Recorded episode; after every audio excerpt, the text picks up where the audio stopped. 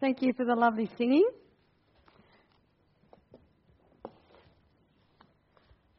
Well, this morning, as you can gather, we're talking about love one another.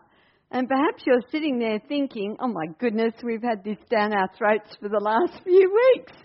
We've been talking about loving one another and loving our neighbour. And you perhaps you think, well, golly, we, I think we know this one, Merrie. Well, do you know what? I've got a big L plate on me on this one.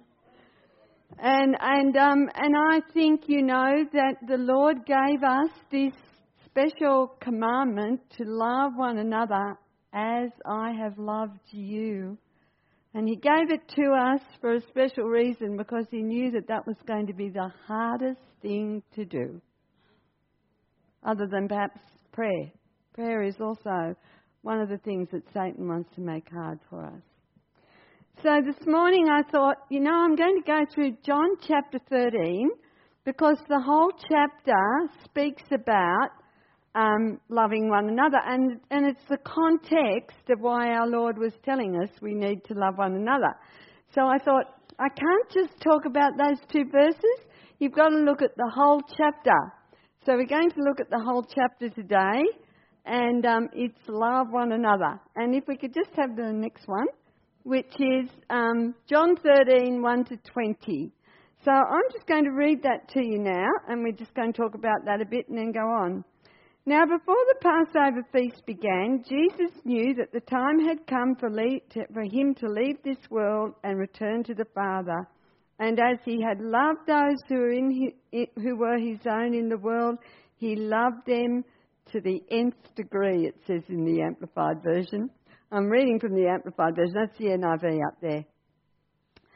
And so it starts off with the Passover. And that was when the Lord Jesus had arrived in Jerusalem to go through what he knew he was going to go through. And you know, sometimes we forget that. We, we think about the Lord Jesus coming to the Passover, but you know, he knew everything that was going to happen to him. He knew he was going to be betrayed. He knew that Peter was going to deny him. He knew that the disciples were going to all forsake him and run away. He knew all that. He knew he was going to be beaten and have a crown of thorns on his head and have to walk to the, cro- to, to the crucifixion carrying his cross. He knew that all, and yet there he was in Jerusalem at the Passover feast. And this was his last night with his disciples. And so it was a very special time. And what he says now, you know, we just went recently to my brother's church. My brother is uh, an Anglican minister, and he's in, at the moment, he's just been um, uh, doing a, a, a, stint in, in a quite a high Catholic church. Uh, not a Catholic church, Anglican church. And, um, and there was times when they rang bells. and I said to Pip afterwards, Pip, why do they ring the bells? And he said, Well, from, from medieval times when people couldn't read and write, and they're kind of saying, This is a very important thing, so listen to it. And it was when we were having Holy Communion, and they rang the bells to say, This is the bread that was given for you. This is God that was given for you. And I thought, Oh, that makes sense. And so, look, I want to ring a bell this morning and say, Good old Baptist, let us take note. This is very serious matter because it was when the Lord Jesus was having his final time with his disciples. And he said, having loved his own which were within the world, he loved them unto the end. And you know what? He wasn't just speaking about his disciples there and then. You know, he was looking down through the ages and he was thinking of all of us all his disciples down through the ages.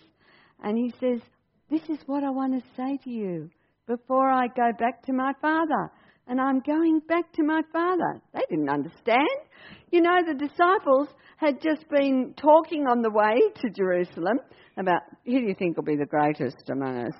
Who's going to get the left hand or the right hand when we sit in that kingdom? You know, they were really getting themselves all involved with that because they were expecting an earthly kingdom. They had no understanding of what was going to happen. And if we think we could laugh at that, we can't because, you know, we have no really understanding of what's going to happen when the Lord comes again. We have it all worked out. Some people think they've got it off pat. But I tell you what, God is going to surprise us all. And um, and as my as, as our son loves to say, it'll all pan out all right in the end. So I belong to the pan millennium. So,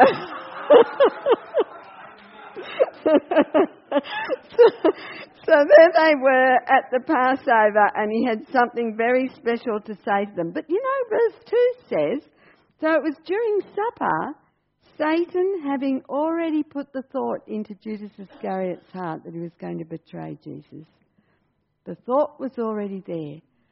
And, um, and that's a very sad thing in the middle of this. But do you know what? It reminds me that as we come to church each Sunday, we can sit in the pew, we can sing the songs even, we can listen, and yet you know it doesn't go down there. It Might be there. We might be very theologically well trained. We might have all the answers. I don't know how you can do that, but anyway, uh, you might think you have all the answers, but has it reached your heart? And it hadn't reached Judas Iscariot's heart. He was getting frustrated and angry because the earthly kingdom hadn't happened. And so he was getting, to, he was losing patience with the Lord. And he was a thief. And so he sat there during that supper. And verse 3 says, Jesus, knowing that the Father had got had put everything into his hands and had come from God was now returning to God, he got up from supper and taking a servant's towel, he fastened it around his waist, he poured water into the washpan, and began to wash the disciples' feet and to wipe them with his towel. You know, there was the Lord Jesus doing that, but he was fully aware that the Father had given all authority into his hand. He knew. You know, we read in Philippians um, chapter 2, verse 11, that, um, you know, one day every knee will bow and every tongue confess that Jesus Christ is Lord, and that, and that because the Lord Jesus was willing to go to death, God has made him above every name, the name of Jesus above every name.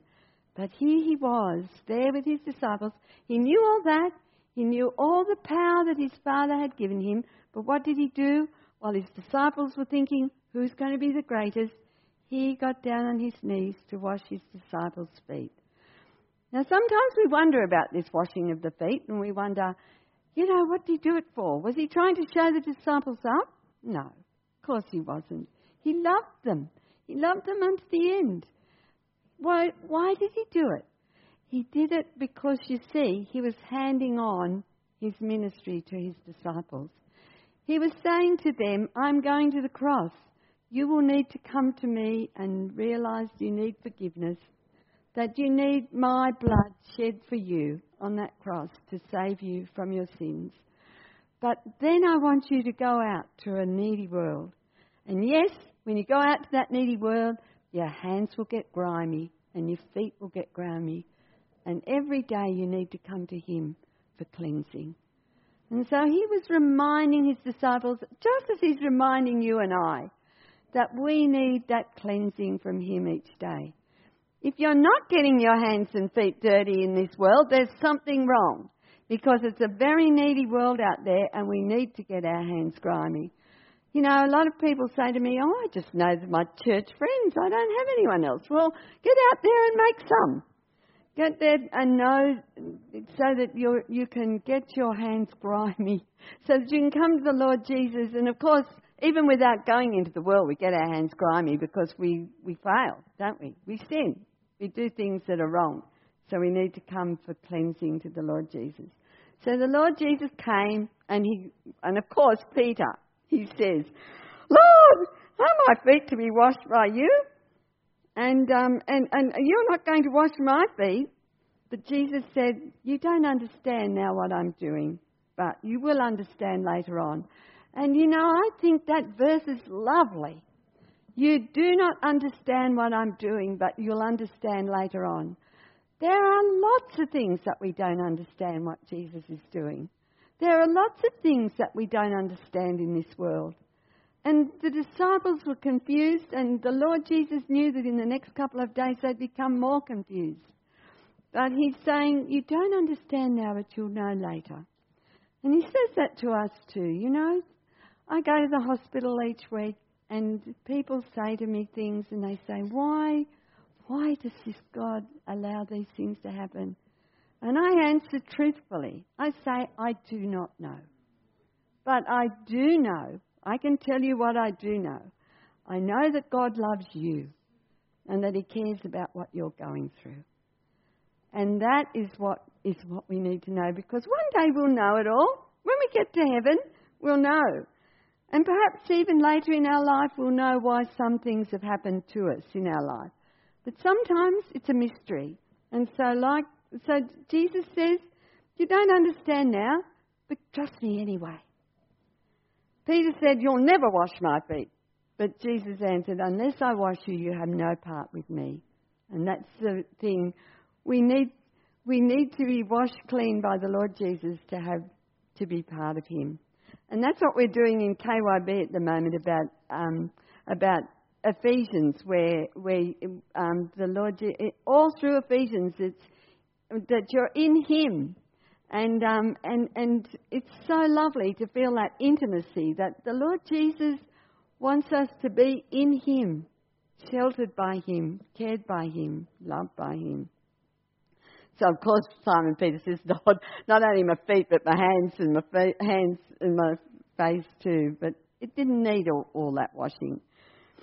Um, and and Jesus said, but I know that that you're that I want to make you all clean, but there's one here who's not clean, or there's, and that of course was Judas. All through this chapter, Jesus keeps alluding to Judas. Why? To try and change Judas from from Satan just tempting him to say, hey, come on, be my disciple. Follow me. Follow me while I go to the cross. And um, so when he finished washing their feet and put on his garments and sat down again, he said, Do you understand what I've done for you? You call me teacher and Lord, and you're right in doing so, for that is what I am. If I then, your Lord and teacher, have washed your feet, it's your duty to wash one another's feet. For I have given you this an example so that you have done what I've done to you. I assure you most solemnly, I tell you, a servant is not greater than his master, and no one who is sent is superior to the one who sent him. If you know these things, blessed are you if you practice them. Now, there you go. That's what the Lord Jesus asks us to do to care for one another, to wash one another's feet, to humbly serve each other. And we're to start off in the church. Because if we can't do it with the people that we love in the church, how can we do it to a world outside? So we need to be loving to one another in the church. And then he says, and blessed are you if you do it. He's giving us a blessing if we do it. So you see, it's all, um, it's the Lord Jesus never, he's no man's debtor. He always gives us more than we can ever give back to Him. And then he goes on and says, I am not speaking, and I do not, I know whom I've chosen, but this is what the scripture may be fulfilled. He who eats my bread with me has raised up his heel against me. Again, he's talking about Judas, and that comes from Psalm 41 9. And he's just repeating that he, he wanted Judas to be his friend, but he knew that he was going to betray him. There's just a little picture, next one, of um, the Lord Jesus washing. He, he shows his love in action. And we're to show our love in action as well to our brothers and sisters in Jesus Christ. And how can we help one another and, and humbly serve one another? Then he goes on, and, um, and I think we'll go across now to. Um, yeah, chapter 21 to 30. Um, and, and this is where Jesus shows his love for Judas Iscariot. And Judas Iscariot, um, sadly, doesn't, doesn't see the love that Jesus has for him. After Jesus had said these things, he was troubled and said, I assure you, and most solemnly I tell you, one of you will deliver me up. The disciples kept looking at one another, puzzled as whom he could mean. And um, there's been lots and lots of artists who've tried to portray the, the disciples' look of horror as they looked at each other as to who could, the Lord Jesus meant by that. And of course, the Lord Jesus knew it was Judas. And, um, and Peter whispers to John, ask, ask the Lord who it is. And so John, the, the disciple who wrote this, leaning on Jesus' breast, asked him, and I think he asked him quietly, Who is it? And um, so Simon Peter motioned him, then leaning back, Lord, who is it? Jesus answered, It is the one to whom I'm going to give this bit of food after I've dipped it. So when he d- dipped the morsel of bread into the dish, he gave it to Judas, Simon Iscariot's son. And you know that when you dipped a, apparently in those days, when you dipped a morsel into a dish and gave it to the person, you were showing a real act of friendship. It's a bit like at a, at a feast today when you toast somebody. Um, and so that's what the Lord Jesus was doing. He was showing Judas how much he loved him. He was troubled in spirit. He, the, the disciples could see that the Lord Jesus was sad and upset about something. And that's what he was sad and upset about. You know, the Lord Jesus could have been so upset about, how dare you, you know, you're going to betray me. But instead, he was sad at what was going to happen to Judas. Because he knew what was going to happen to Judas. He knew that Judas was going to betray him. He knew that Judas was then going to be so remorseful and go out and kill himself. He knew all that and he wanted to stop it from happening. He said, I want you. I want you to be my own. But you know what it says then? It says then, after he'd taken the bit of food, Satan took possession of Judas. He wasn't just tempting him anymore, he took possession of him. And when we don't let the Lord Jesus take possession of us, then we're open to being very, very vulnerable to being taken possession of by Satan. Let's always make sure that we keep very close to the Lord Jesus. And so poor old Judas went out. Well, by that time, the Lord knew that it was going to happen, and He said, What you're going to do, do quickly. And He sent him out. In, and it says, And it was night. The disciples didn't know what Jesus meant. They thought he was going to go out and pay for the meal or bring back some food for the meal or something. When he'd left, Jesus said, Now is the Son of Man glorified. It was night. It said it was night. And you know, it wasn't just physical night, it was spiritual night. It was spiritual night for Judas. And we don't want to have that spiritual night. And keep on praying for people that you know who you really love and you want them to come to know the Lord Jesus. We don't want them to go out into spiritual night, just like Judas did. And, um, and, and now Jesus says, the Son of Man is glorified. It's as if it's a done thing. Well, he knew it was a done thing because he knew exactly what was going to happen now. He knew that Judas was going out to betray him, and he knew that he was going to be taken into the hands of wicked men and taken to be crucified. But it was all for you and for me, and for his disciples whom he loved. Now is the Son of Man glorified. Jesus was going to be glorified through the cross. And there's glory in the cross because of what it means to you and I. And he says, and God has been glorified because he planned this all in advance. Right back in the beginning of time, God planned that this all would happen. And so he says, Dear little children, and he speaks so kindly and gently to his disciples um, I'm only here with you a little longer, and you'll look for me and you won't be able to find me. And they did, didn't they? On the day of the resurrection, there they were all looking for him and, and, and wondering where the body had been taken. And, um, and so Jesus says, Little children, don't worry. you, um, you're not able to come where I'm going at the moment, but you'll come later. And then he says, We'll go to the new commandment. Now um, I give you this new commandment that you should love one another, just as I have loved you. Now, why is it a new commandment? It was back there in the Old Testament. Love your neighbour as you know, love your neighbour, and you, we were told to to love um, God and love our neighbour. Why was it a new commandment? Because the Lord Jesus says that you should love one another just as I have loved you. That's the way you should love one another. What was the way He loved us? He went to the cross for us.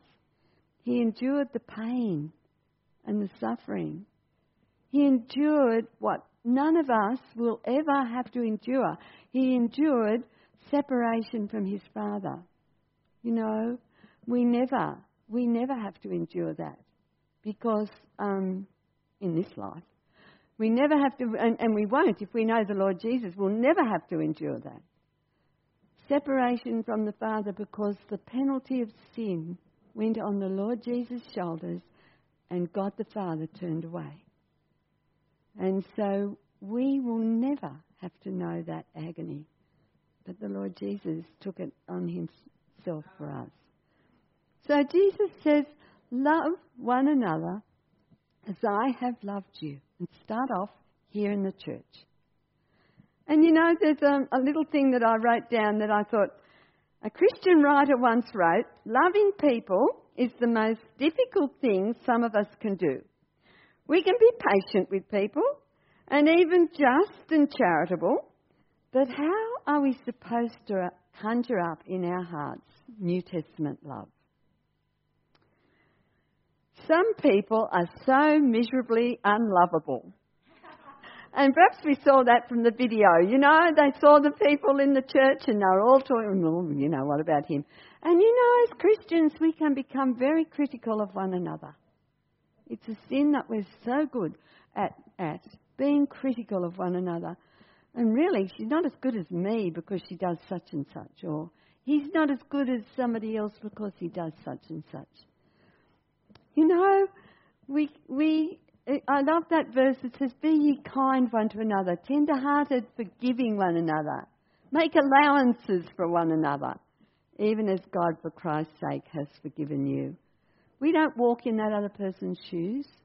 We don't know what it's like to be that other person. So let's just gently love each other and care for one another. And you know, we can't do it ourselves. It's impossible. But when we know the Lord Jesus as our Saviour and friend, only His love for us will stimulate and awaken in us the ability to love other people. His love is the cause of our love for others. His love is the measure of our love for others. And His love is the identifying mark of authentic love for one another.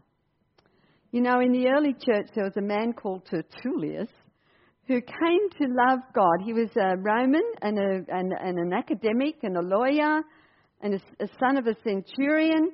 And he came to know the Lord Jesus because he said, See how these Christians love one another. The Blackheath, are they able to say, See how these Christians love one another?